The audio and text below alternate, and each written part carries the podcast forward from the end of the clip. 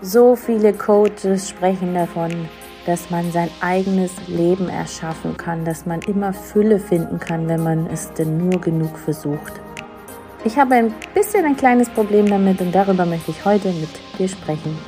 Hallo und herzlich willkommen beim Familienpodcast Gesund und Glücklich mit Dr. Mami. Ich freue mich wahnsinnig, dass du dabei bist.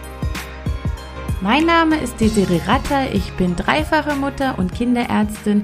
Ich helfe Müttern dabei, ihren Kindern eine glückliche und gesunde Kindheit zu schenken, ohne dabei selbst auf der Strecke zu bleiben.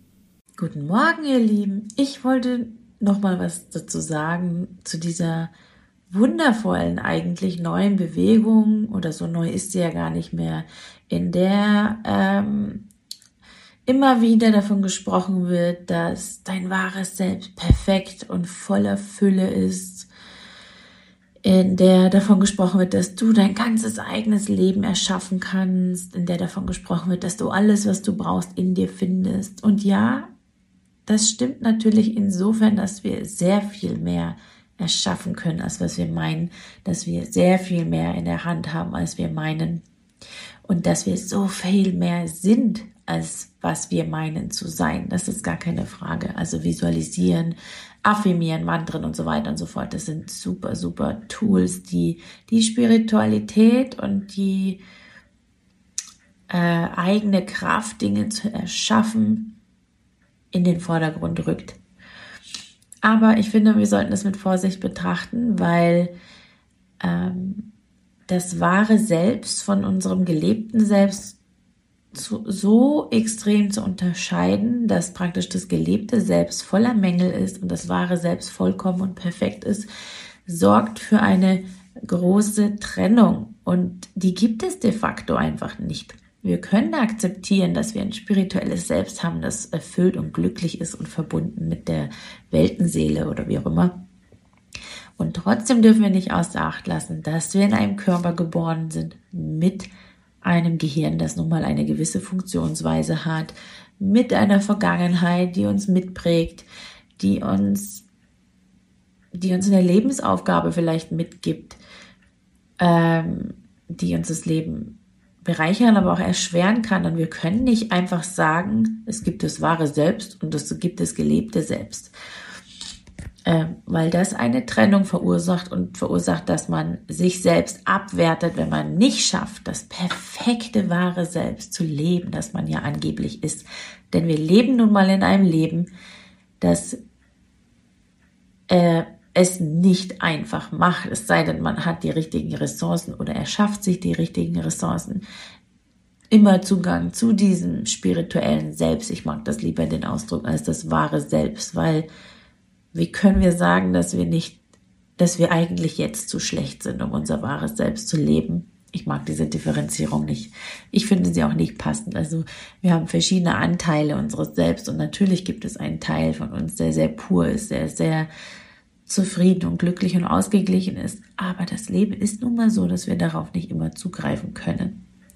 Also mit dieser Trennung wäre ich sehr vorsichtig, vor allem man, man darf sich dessen bewusst sein, dass es verschiedene Anteile gibt in einem selbst, aber trotzdem gehören sie zu einem und man kann nicht sagen, ich bin nur dann wertvoll, wenn ich das erschaffe. Und das Zweite ist, ja, wir haben sehr viel in unseren Händen, wir können sehr viel erträumen, visualisieren, Bestellungen ins Universum abgeben, wie auch immer ihr es kommunizieren oder ausdrücken wollt. Es liegt aber nicht alles in unserer Hand. Ähm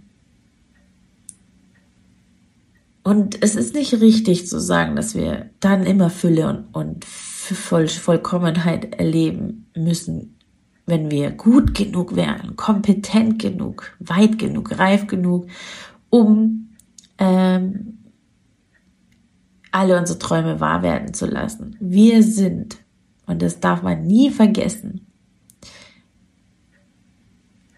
abhängig in gewissem Grad von der Verbundenheit mit anderen Menschen.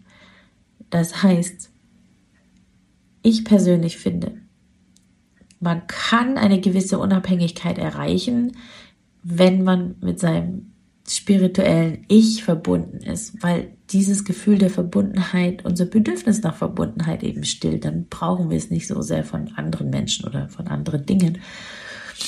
Aber trotzdem sind wir soziale Wesen und wir brauchen die Verbundenheit zu anderen Menschen. Und wenn die Umgebungsbedingungen so sind, dass man einsam, äh, verlassen oder oder oder ist, dann soll man bitte aufhören mit diesem ganzen Krampf, dass wenn man mit sich selbst verbunden ist, dass alles andere dann wurscht ist, was nicht stimmt.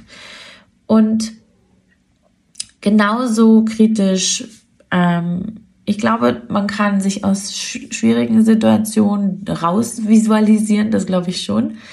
Ähm, ich glaube aber, dass die Situation manchmal so schwierig wird, dass das manchen Menschen einfach nicht mehr oder vielen Menschen gar nicht mehr gelingen kann.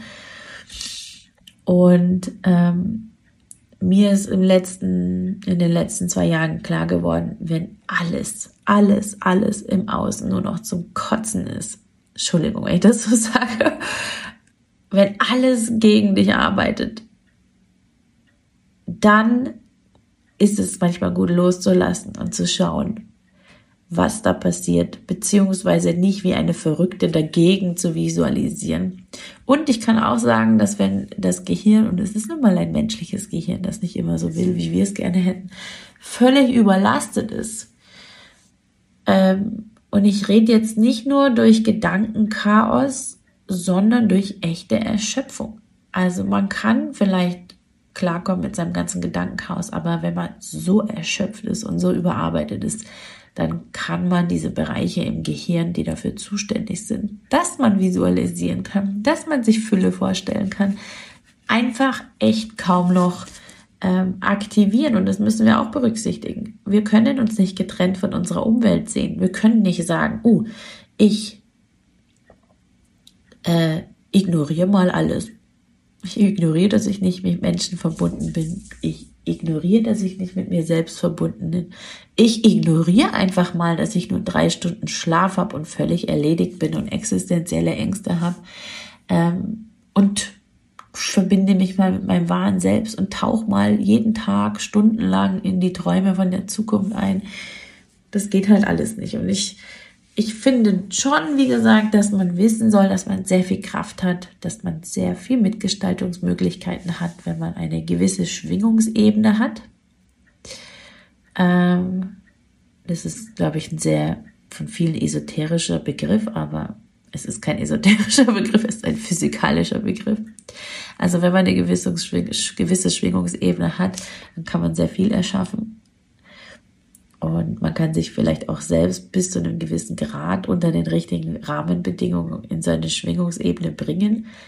Aber wenn das alles nicht geht, dann finde ich, dass diese Annahme, in der wir das wahre Selbst von unserem gelebten Selbst trennen, in der wir uns von den Umgebungsbedingungen trennen, in der wir uns von anderen Menschen trennen, ähm, äh, jetzt weiß ich nicht mehr, wo ich gerade gewesen bin. Aber was ich eigentlich sagen wollte, ist, dass man zu viel Verantwortung und zu viel Druck bei Menschen aufbaut, wenn man das so radikal proklamiert und außer Acht lässt, dass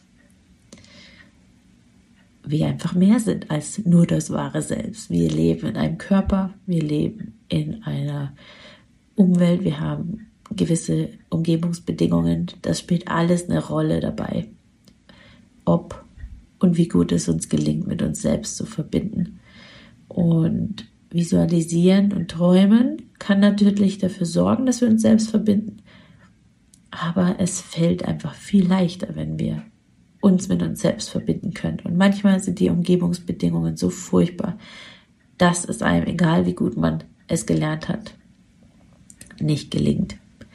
Und ähm, ich will damit nur sagen, macht das ruhig alles. Das ist wundervoll, das sind tolle Tools. Aber wenn euch das so stresst und, fertig macht, dann lasst einfach mal los. Weil auch in der Akzeptanz von Dingen, in äh, dem Loslassen so viel Kraft für Verbundenheit liegt Und wir müssen wirklich aufpassen, dass diese ganze Selbstoptimierung, diese spirituelle Trend, dieser Trend zur spirituellen Selbstoptimierung, dass das nicht auch nur eine andere Form von einem sehr verschleierten Kontrollzwang ist. Und wahre Spiritualität ist nicht in der puren Kontrolle zu finden, sondern auch in Annahme, Akzeptanz und im Endeffekt nicht Beurteilung und Bewertung von dessen, dem, was man selbst in der Lage ist zu leisten. Amen. genau. Das wollte ich euch sagen und ich finde es sehr wichtig, dass wir das von unseren Kindern, dass, dass wir die Kinder nicht unter Druck setzen mit solchen neu modernen Attitüden.